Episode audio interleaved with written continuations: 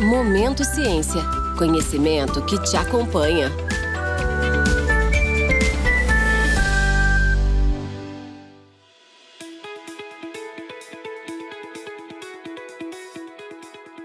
Olá, meu nome é Jaime Nunes e esse é o podcast Momento Ciência, que devido à situação da pandemia estamos é, gravando remotamente. Hoje serei o host deste episódio sobre o tema CRISPR, e nosso convidado é o Dr. Ernesto Goulart, do Centro de Estudos do Genoma Humano e, e, e Células-Tronco da USP. Uh, ah, falando um pouco do uh, ah, Dr. Ernesto Goulart.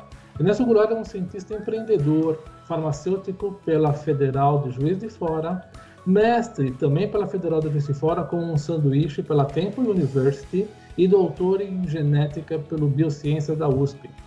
É cofundador de startups e conselheiro científico. Trabalha há 13 anos no desenvolvimento de produtos de terapias avançadas e bioengenharia. Especialista em células-tronco, medicina regenerativa e engenharia de tecidos, como, por exemplo, bioimpressão em 3D e organoides. É especialista também em engenharia genética, utilizando o sistema CRISPR-Cas, que é o tema de hoje. Ernesto é membro premiado da International Society for Stem Cell Research, e International Society for, Cell and uh, Gene Therapy. Autor de diversos artigos científicos em revistas de alto impacto como Nature Communications, Biofabrication, Cancer Research, entre outras. Especialista em desenvolvimento de negócios e empreendedorismo científico, pós-graduando no Centro de Estudos do Genoma Humano e Células-Tronco da USP onde trabalha no desenvolvimento de abordagens de engenharia genética, visando a produção de células-tronco humanas, doadoras universais, e a geração de linhagens de suínos geneticamente modificados para a utilização de seus órgãos em transplantes humanos. Por exemplo, xenotransplante. Isso é um xenotransplante. Vamos falar um pouco sobre isso logo, logo. Ernesto, é uma satisfação é, tê-lo aqui conosco nesse podcast, Momento Ciência. E, se me permite, vou passar agora a te chamar de Ernesto e seguimos aí nas questões. Vamos uh, explorar um pouco o tema, o tema, o tema CRISPR, edição de genes. Ernesto, uh, quando falamos em edição de genes, uh, como de fato é feita essa edição? Olá, Jaime, é um prazer falar com você, amigos da Thermo Fisher e todos os ouvintes desse podcast. É um prazer enorme estar aqui e falar sobre um tema com que eu tenho uma, um enorme apreço, né? Sou um aficionado dessa, desse tema e é um prazer enorme poder falar um pouco sobre isso. Bom, quando a gente fala sobre edição genômica, né, a gente precisa primeiro conceituar o que é isso e também fazer uma retrospectiva, uma breve retrospectiva histórica. Mas antes disso, eu vou pedir desculpas aos ouvintes, né? Durante a pandemia, a gente descobre que São Paulo é um grande canteiro de obras, né? Então, infelizmente, o prédio ao lado aqui onde eu, eu, eu resido está em obras, então vou pedir desculpa por qualquer barulho. Mas, bom, continuando, é, o que é edição genômica? Né? Edição genômica é qualquer modificação que a gente realiza sobre a sequência do DNA de um ser vivo, né? o genoma daquele, daquele ser vivo. Na verdade, quando a gente para para pensar, nós estamos modificando genomas há mais de 10 mil anos, né? desde quando o nosso, nosso ancestral começou aí a domesticar espécies vegetais e animais, nós estamos selecionando né, modificações genéticas para diversas finalidades. Né? Mas foi no, entre 1800 e 1900 que a gente começou a entender como que essas características elas eram passadas gerações por gerações, aí com os trabalhos de Mendel, e então a gente descobriu a estrutura do DNA na década de 50 com Watson e Crick. Desde então, desde a década de 50, com essa descoberta da estrutura do DNA, sempre foi um sonho da ciência a gente poder modificar essa sequência, né? alterar as letrinhas do nosso código, né, que determina as características dos seres né, que causam diversas doenças e que poderia ser uma plataforma para N possibilidades. Durante a década de 80, né, a gente começou a trabalhar com DNA recombinante, produzir, por exemplo, insumos, insulina em bactéria. E no começo dos anos 2000, as primeiras tecnologias assim mais robustas para a gente conseguir, de forma bem eficaz, modificar o genoma, elas surgiram, que na época é o que nós chamamos de Ziegfeld-Stalin, que era um sistema de edição baseado em engenharia de proteínas que conseguia fazer modificações no DNA de forma bem precisa.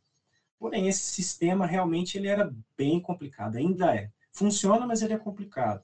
É, engenharia de proteínas não é algo trivial. Então, para cada edição genética que nós queremos realizar, que a gente seja objeto de um estudo, a gente precisa construir uma, uma enzima, uma proteína específica, através aí, de combinação de mais de 40 é, é, subunidades né, dessa proteína, para a gente conseguir isso de forma muito efetiva.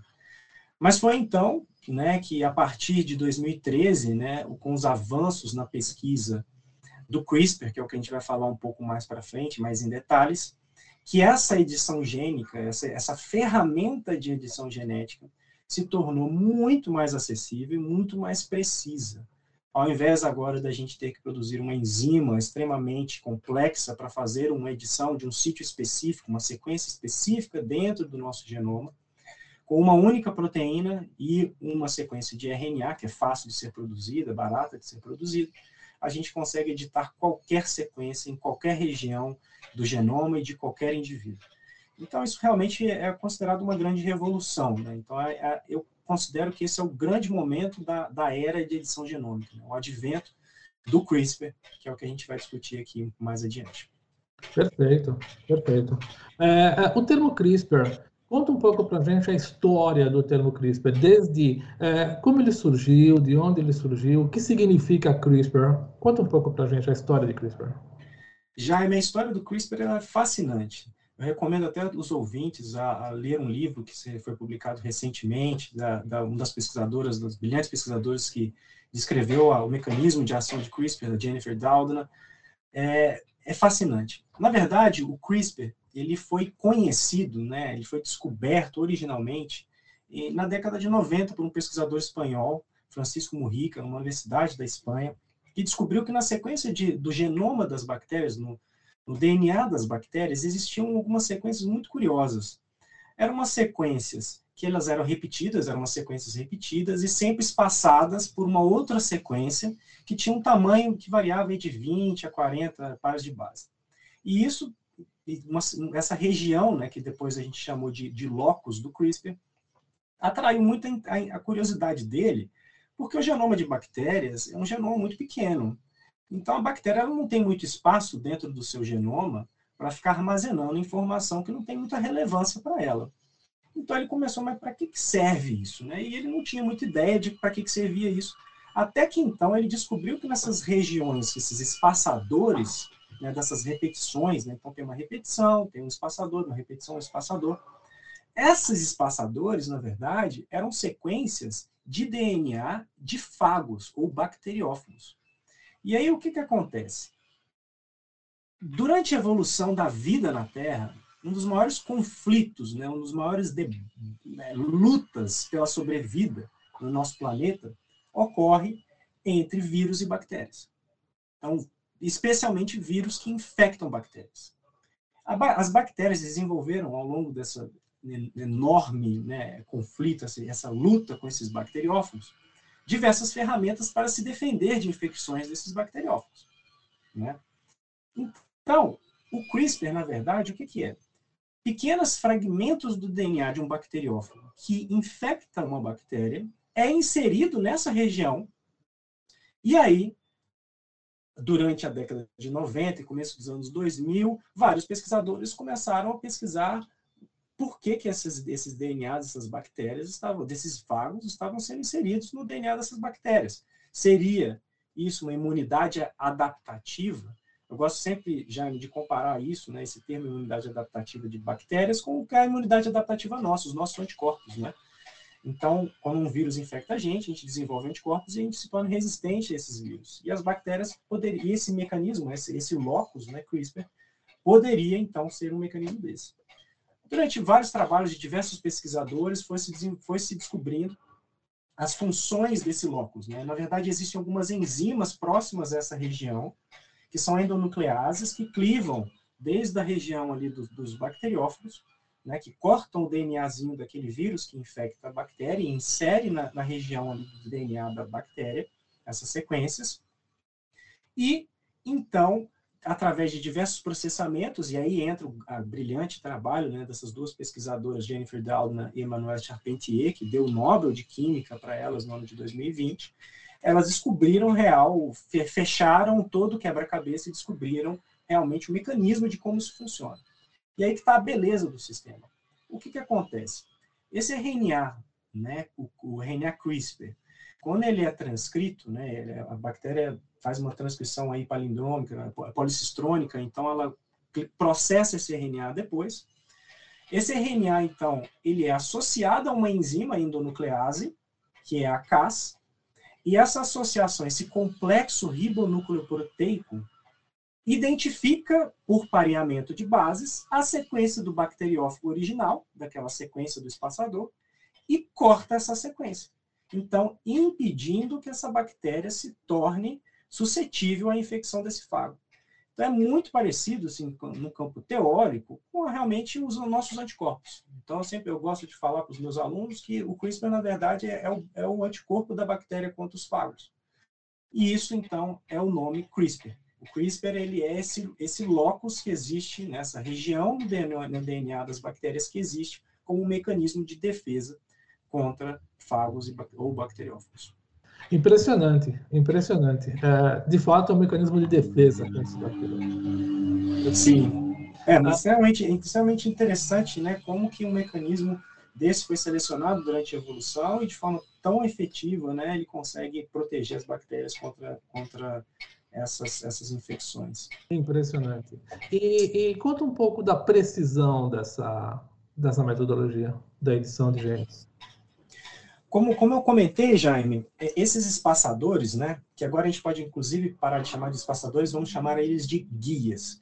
O que, que é isso? É essa sequência que vai direcionar o complexo da Cas9, CRISPR-Cas9, ou, ou CRISPR-Cas, para uma região específica. Então, agora a gente pode chamar eles de guia, e a gente chama essas sequências agora de guia, realmente. E aí, o que, que acontece? Elas têm um tamanho, variam em média de 20, no máximo 30, hoje, nucleotídeos. Essas sequências, a chance de você ter uma sequência análoga a essa que você está desenvolvendo com uma outra dentro de um genoma de uma espécie é muito pequena. Né? Então, você tem aí, são quatro opções de nucleotídeos, faz 4 vezes 4 vezes 4 vezes 4 vezes 4, 20 vezes, e essa é a probabilidade de você encontrar realmente uma sequência igual a essa. Por que, que eu estou falando isso? Isso demonstra a precisão do sistema. É um sistema extremamente preciso. E, claro, é, uma coisa foi a identificação do mecanismo de ação de defesa do, do CRISPR, de como que ele funciona. Outra coisa agora, que a gente está falando, já nos últimos cinco anos, é a otimização desse sistema. Então, agora, através de modificações na, na, na, estrutura dessa enzima, existe agora uma enzima até ainda mais precisa do que a enzima das bactérias. Então, a gente já está falando de CRISPR 2.0, Prime Editing, existem diversas alternativas que foram frutos aí de biologia sintética, né, de modificações da estrutura da enzima, para aumentar ainda mais a especificidade. Porque o ouvinte deve estar se perguntando, obviamente, uma das principais preocupações desse sistema é a questão do que a gente chama de off-targets, né, que são é, modificações que são realizadas fora da sequência alvo, por algum pareamento ou inespecífico, ou por especificidade mesmo. Vai que, porventura, você tem um azar de que tem uma sequência igual àquela. Existem softwares que fazem essa predição para a gente, para a gente ver, olha, será que essa sequência ela realmente está bem específica? Isso a gente consegue fazer as predições em sílico né, quando a gente faz um desenho de um experimento utilizando um sistema desse. Mas a, a técnica em si, a, a, a, biologia já é muito precisa e com os melhoramentos genéticos dessas enzimas, esses sistemas estão se tornando cada vez mais e mais precisos. Em tese, então, podemos dizer que a especificidade dessa metodologia é bastante alta, né? E, e, bom, claramente fica, fica a credibilidade dessa metodologia e o potencial que ela tem uh, no futuro próximo, nas aplicações dela no futuro próximo, desde agora, atualmente, até uh, o grande potencial no futuro próximo.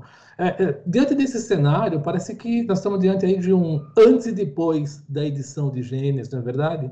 É, meio que um divisor de águas.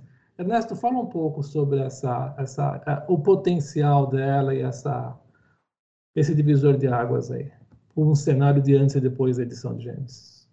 Olha, é até difícil a gente falar o tamanho do impacto que existe uma tecnologia como essa.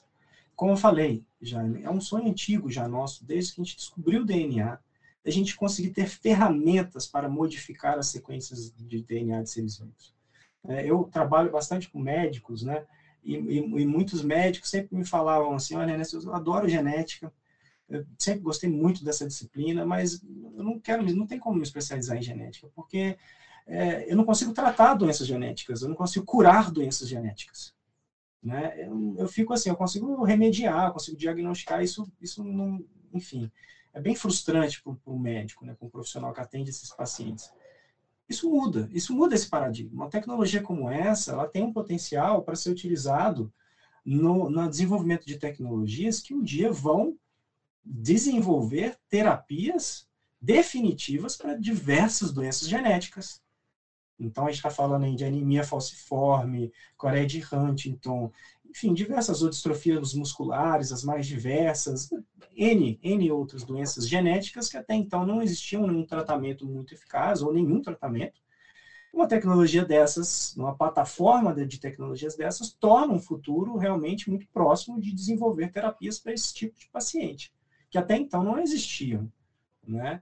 Então, isso já é um, um, grande paradigma. E a primeira coisa que a gente sempre pensa, né, quando a gente pensa em edição genética, doenças genéticas, terapia gênica. Então, essa é a primeira coisa. Mas isso não se limita só realmente ao tratamento de doenças genéticas. E não só ao campo da medicina, mas a diversos outros campos também né, na, na parte de agropecuária, então melhoramento de, de, de vegetais, de, de, animais também, melhoramento genético, que já é um processo né, que vem sendo desenvolvido, né, tem bastante interesse econômico por trás a produção de fármacos ou moléculas em sistemas com menor impacto ecológico, então através de engenharia enzimática, modificações de microrganismos, biologia sintética, todo o campo da biotecnologia, de produção de insumos farmacêuticos, biotecnológicos, bioativos, tudo isso tem um enorme, enorme, enorme, enorme impacto. E também até na área de diagnóstico também, né? Por esse sistema ser extremamente preciso, Existem algumas modificações que estão sendo utilizadas e usando outras enzimas Cas também, não só a Cas9, que é a mais famosa, que é uma plataforma muito eficaz para você, por exemplo, diagnosticar doenças, como, por exemplo, o caso do coronavírus. Então, tem algumas empresas, algumas startups nos Estados Unidos que já desenvolveram kits né, de você fazer diagnóstico utilizando uma plataforma de CRISPR, né, com algumas enzimas é, específicas. Então, a gente falou de diagnóstico, terapias genéticas, é, enfim, biotecnologia em geral, todas a parte aí, inclusive terapias celulares também, tem bastante aplicação disso.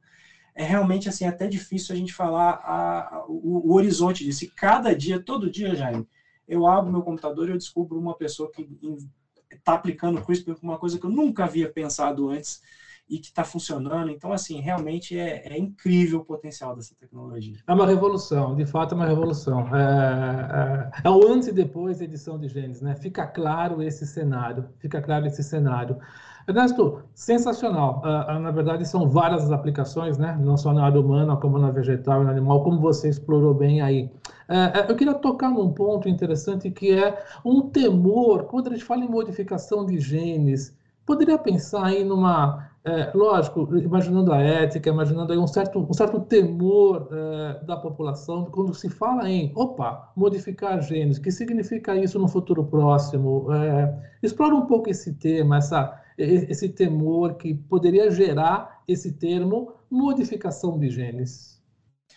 Olha, obviamente, Jair, uma tecnologia tão poderosa como essa, ela gera enormes discussões éticas a respeito desse assunto. Né? Então, é, é, natural que isso, que isso venha à tona no momento desse, né? e isso tem que ser uma preocupação da sociedade e da academia também, que está desenvolvendo essas tecnologias. É, em falando em modificações genéticas em humanos, uma das primeiras coisas que vem na nossa cabeça é a modificação das, de sequências de DNA que geram é, in, é, alterações fenotípicas ou fenótipos que não tem nada a ver com saúde. Então, por exemplo, a altura de um indivíduo, cor de pele, cor do olho, isso tudo, isso tudo poderia ser é, é, alvo de, um, de, uma modificação genética? Sim. Agora, a gente está falando isso, né, é, é, é, o que a gente chama de eugenia. Né? Então, é modificação de características que não têm impacto na saúde. Isso é altamente. É, é, não, não, é recomendado. Né? Então, a gente tem uma preocupação enorme com isso. Por isso mesmo que, desde o advento né, dessa tecnologia, em meados de 2015, já diversos, é, diversas associações emitiram pareceres éticos a respeito de modificação genética, de principalmente de embriões humanos. Né? Então, acho que a gente precisa ainda evoluir algumas coisas antes da gente sair fazendo modificações de embriões humanos, porque isso tem uma, um potencial, inclusive, de gerar um efeito na evolução da nossa própria espécie. Né? Então, a gente realmente precisa tomar muito cuidado sobre isso. É, infelizmente, inclusive, teve um caso na China de um pesquisador que desenvolveu uma, fez uma edição genética em embriões humanos, né? É, segundo o relato dele próprio, violando diversos preceitos éticos impostos e também legislação da própria do próprio país e obviamente esse pesquisador foi é, foi processado e, e, inclusive foi preso mas não só se limita às características de edição genética né, de, de, humanos né? a gente tem vários outros preceitos éticos aí modificações de vários outros seres vivos que a gente tem que tomar os devidos cuidados de biossegurança e tudo mais então é, Jaime eu eu gosto bastante quando a gente entra nesse assunto, e esse é um assunto que eu tenho bastante interesse também, na parte de bioética, de usar a, o, o exemplo né, de um afresco de Rafael que se chama Escola de Atenas. Né, uma, uma ilustração de Rafael, uma pintura, onde ele tem ali vários filósofos né, naquela, naquele quadro, mas no centro do, do quadro tem dois filósofos. E esses dois filósofos, eles estão em, no meio dessa, dessa gravura, e de forma muito curiosa, um segura um livro de ética com a mão é, é, olhando para baixo, né, é, como se tivesse assim, olha, calma, e o outro com o dedo apontado para cima, como se fosse Excelsior. Né? Então, na verdade, esses filósofos são Platão e Aristóteles. E o que, que essa imagem para mim significa no, na discussão de bioética? A ciência ela tem que evoluir, ela tem que desenvolver diversas novas tecnologias e abrir novos horizontes, como o CRISPR fez e faz. Mas a gente tem que ter a discussão ética para minimizar os potenciais impactos disso, de um desenvolvimento desenfreado, sem discussão com a sociedade. Então, isso, isso a gente é, tem que ser um preceito básico e é um preceito que me guia como pesquisador. E assim tem que ser com o CRISPR. Então, existem diversos aspectos éticos que a gente poderia é, colocar aqui na mesa, e outro deles, inclusive, é até a própria questão da facilidade de acesso a essa tecnologia. Como eu falei, no começo né, da nossa conversa, Jaime, é um sistema extremamente barato. Ele é muito acessível. E aí o que, que acontece? Existe agora o advento do que a gente chama de biohackers, que são pesquisadores amadores, né, que conseguem aí através de, de comprar kits de, de, de CRISPR que você faz em casa, ter uma ferramenta dessa para fazer uma modificação genética numa célula, num indivíduo, ou tentar pelo menos isso. Então, onde está o controle né, sobre isso? Onde está a regulamentação sobre isso? E os perigos de você to tornar essa tecnologia tão acessível assim, e principalmente sem uma regulamentação específica. Então, existem vários, vários aspectos aí que a gente precisa discutir com a sociedade, a gente precisa, inclusive, avançar também nessas discussões. Sem dúvida, sem dúvida. Muito bem citado, Ernesto, muito bem citado. E, mas de fato, a ciência é bastante sólida e, e, e nela uh, apostamos aí as nossas fichas e certamente é um step by step, né? é um aprendizado, é um contínuo processo de aprendizado e a ciência certamente resolve uma interrogação, abre outras duas e assim seguimos em frente. CRISPR certamente é um divisor de águas e é, claramente vai nos trazer aí grandes benefícios. Uma de suas especialidades, falando em benefícios, é o xenotransplante, na é verdade. É, como você acredita que ele pode é, entrar na realidade aí dos transplantes de órgãos em seres humanos? É, conta um pouco para gente sobre essa sua experiência e um, um pouco do, do, do, passo à frente. Olha, Jaime, eu dediquei desde o início da minha formação acadêmica até o, até o presente momento a minha carreira para desenvolver alternativas para a gente conseguir solucionar o problema das filas de espera para transplante de órgãos. A gente sabe né, que a demanda por órgãos né, e tecidos para transplante ela cresce numa velocidade muito superior à disponibilidade de órgãos. Então, existem diversas tecnologias, diversas abordagens que tentam criar alternativas a esses pacientes né, e, a, e o sofrimento das famílias que estão aí aguardando anos por uma alternativa é, definitiva né, e um transplante de órgãos. quando o CRISPR veio, foi uma grande revolução, né? Porque até então já existia muito interesse nessa abordagem de xenotransplante, mas como eu falei, a modificação genética de, de até então era muito complicada e de uma noite para outra realmente essas tecnologias se tornaram muito mais acessíveis. Então, o que é o xenotransplante? Xenotransplante é um transplante de um tecido ou de um órgão entre animais de diferentes espécies. Tá? Então, eu estou falando transplantar, por exemplo, que é o que o nosso, no nosso caso, que nós estamos desenvolvendo, um órgão de um suíno para um humano. É claro que se a gente faz esse transplante em um animal selvagem, né, selvagem aqui entre aspas, porque é um genótipo selvagem, é um animal que não teve nenhuma modificação genética, quando a gente faz isso, e existiram diversas tentativas aí desde o começo do século XX, né, quando a gente não tinha muito conhecimento sobre imunologia de transplantes, quando a gente faz isso, esse órgão é rejeitado imediatamente. Né? Acontece que nós humanos, né, pela evolução de diversos processos de modificação de pós-traducionais de proteínas, etc., nós desenvolvemos diversos anticorpos contra muitas das moléculas que estão presentes naturalmente em células de outros mamíferos. Então, quando a gente transplanta um órgão não modificado de um animal, esse órgão é rejeitado imediatamente, que a gente chama de rejeição hiperaguda, poucos minutos ou poucas horas. Mas, e se eu aplicar uma a CRISPR para inativar certas enzimas e eliminar esses antígenos, né, o que nós vamos chamar agora de xenoantígenos do suíno, possibilitando então esse órgão se tornar, entre aspas, invisível ao sistema imune de um, de um receptor. Então é isso que nós estamos fazendo. Né? Então a gente utiliza o suíno por diversos motivos, mas principalmente porque em termos de tamanho, estrutura é, é, funcional, é extremamente parecido com, com o humano, e também é um animal domesticado com crescimento muito rápido, né? diferente de, por exemplo, outros primatas, né? que são mamíferos mais próximos do humano, que esses animais têm um ciclo de vida muito longo, e a maioria deles, os, os primatas com tamanho compatível, eles é, são ameaçados de extinção, né? o chimpanzé, a gorila, enfim, esses outros.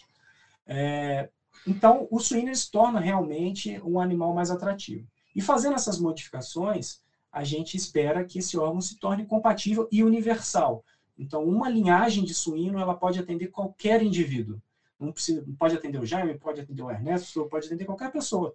Então, ela tem um potencial, o xenotransplante tem um potencial, eu falo isso em todas as minhas palestras, de zerar um dia a fila de espera para transplante de órgãos. E esse é o nosso objetivo, é isso que a gente tem, trabalhando, tra tem trabalhado no, no, nosso centro, né, no Centro de Estudos sobre Genoma Humano e Células Tronco, há quatro anos, desenvolvendo uma linhagem de suíno geneticamente modificado, utilizando a tecnologia de CRISPR para isso, e com a esperança de realmente um dia a gente conseguir atender aí diversos é, milhares e milhares de pacientes que sofrem aí realmente na fila de espera para transplante de órgãos.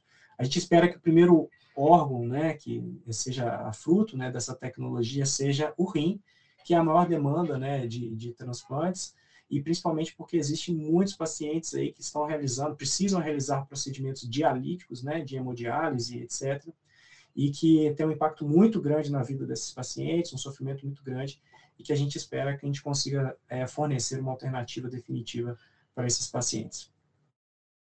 Sensacional, impressionante, brilhante essa, essa aplicação. Ernesto, você tem ideia de, de quando, você arriscaria dizer quando que entraria em rotina uh, esse tipo de transplante? É, é, até curioso, Jaime, essa, essa é uma ótima pergunta, porque antes de, do CRISPR, em 2013, mais ou menos, a gente ainda tinha certas dúvidas sobre se o xenotransplante, em termos tecnológicos, ele ia ser viável. A gente precisa editar vários genes, não é tão simples assim quanto parece. Mas quando o CRISPR ele, ele surgiu, né, isso em meados de 2013, 2015, mais ou menos, a pergunta agora não é se o, se o xenotransplante ele vai ser viável ou não, é quando. Então, nós temos, é, nosso grupo está trabalhando para que em até dois anos nós iniciemos, né, começamos né, os, os, primeiros estudos em humanos, ainda no modelo pré-clínico, mas em até cinco anos os estudos clínicos devidamente aprovados pela Anvisa. Essa é a nossa previsão. Porque para a ciência é um intervalo de, de tempo extremamente curto. Né? Sensacional. É, já é um grande avanço, não é uma questão de se isso funcionará. Funciona. Agora resta dizer quando isso é, acontecerá, quando colocaremos em, em, em, rotina. Já é um grande avanço. Uh, Ernesto, uh, nós sabemos das dificuldades de CRISPR em vivo, in vitro, na verdade, os controles, você consegue estabelecer um controle melhor. Uh, fala um pouco sobre o desafio de trabalhos com CRISPR em vivo. Existem diversos desafios, né? E esses desafios para você fazer uma edição genômica em vivo, ou seja, já um indivíduo adulto, né, formado, é, são as mesmas, por exemplo, que enfrentam todas as terapias gênicas, utilizando vetores virais, por exemplo, que vêm sendo desenvolvidos desde a década de 90. A primeira delas é o delivery, ou a entrega desse sistema. Então, por exemplo, se eu tenho uma doença genética que é uma doença genética que se manifesta nos músculos de um, de um paciente, eu preciso levar esse sistema de edição para o músculo. Né? Como que eu faço isso? E a gente tem músculo no nosso corpo inteiro. Como que eu faço essa distribuição homogênea? Como que eu levo esse mecanismo de edição para o músculo e, se possível, não no rim, no, no pâncreas, no cérebro, etc.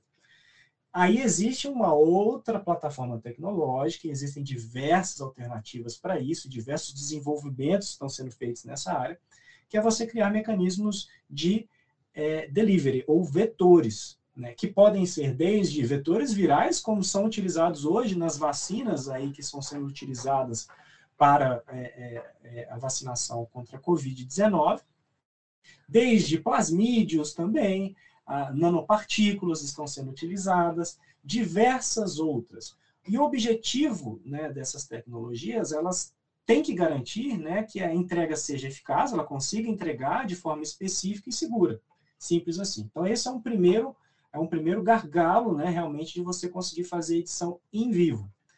Dependendo né, da doença, onde ela se manifesta, onde você quer também, você tem barreiras até mesmo fisiológicas. Então, por exemplo, se você está trabalhando com uma doença neurodegenerativa, digamos assim, você tem que levar esse sistema para o cérebro. Né? A gente tem a barreira hematoencefálica, que é uma barreira que complica muitas vezes o acesso a essas, esses, essas uh, tecnologias. Enfim, diversas outras. Né?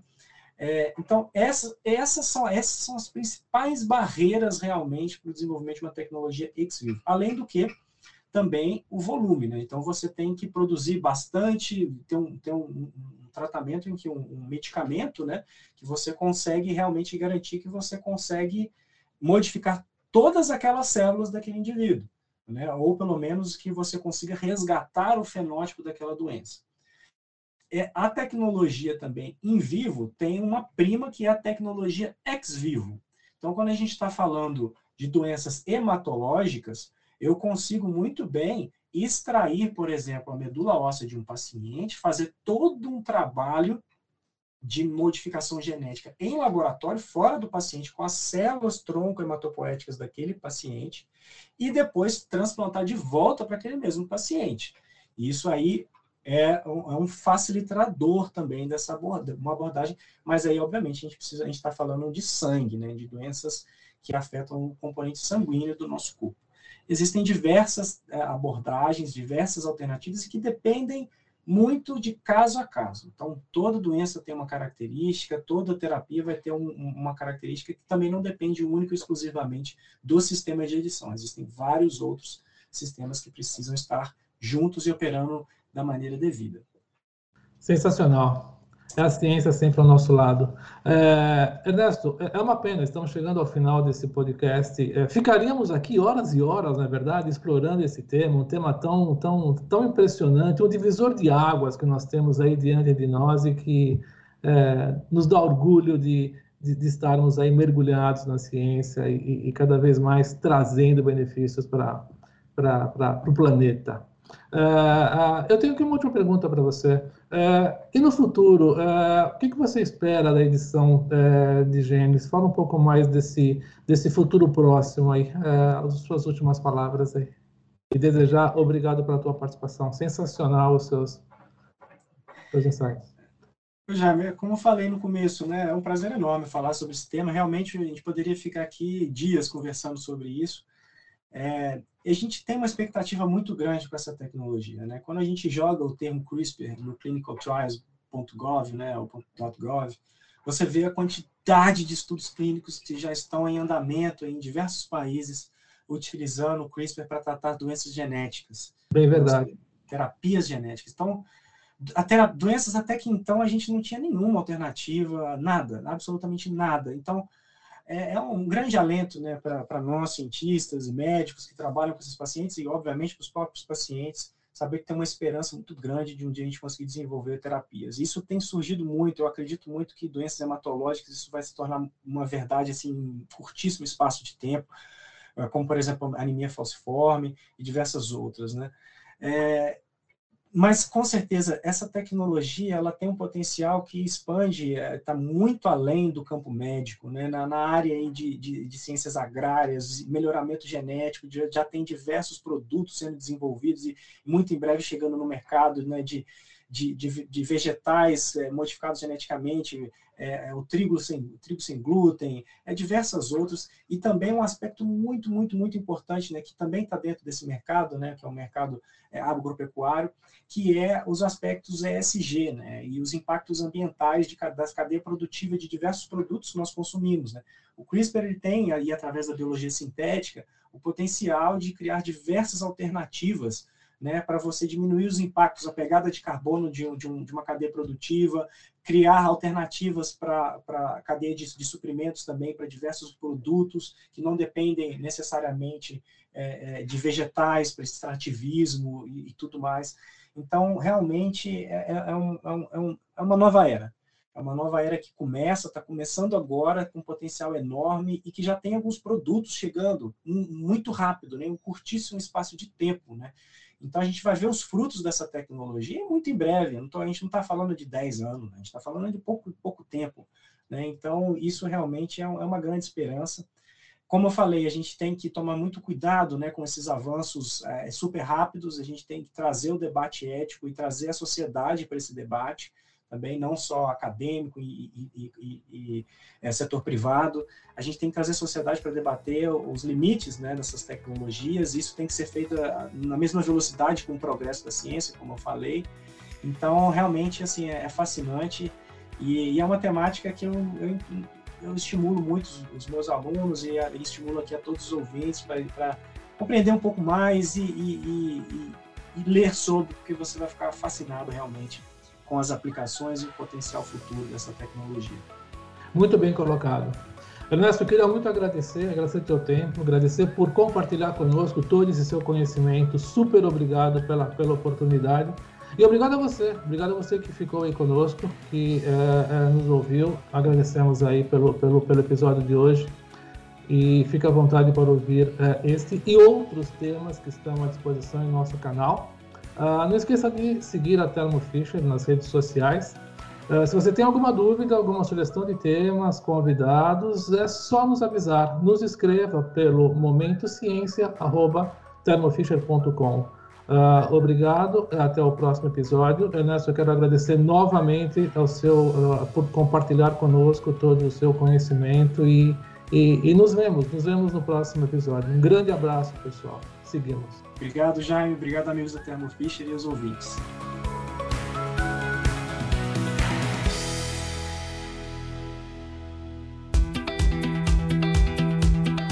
Momento Ciência é um podcast da Thermo Fisher Scientific, em produção pela U Project Content House.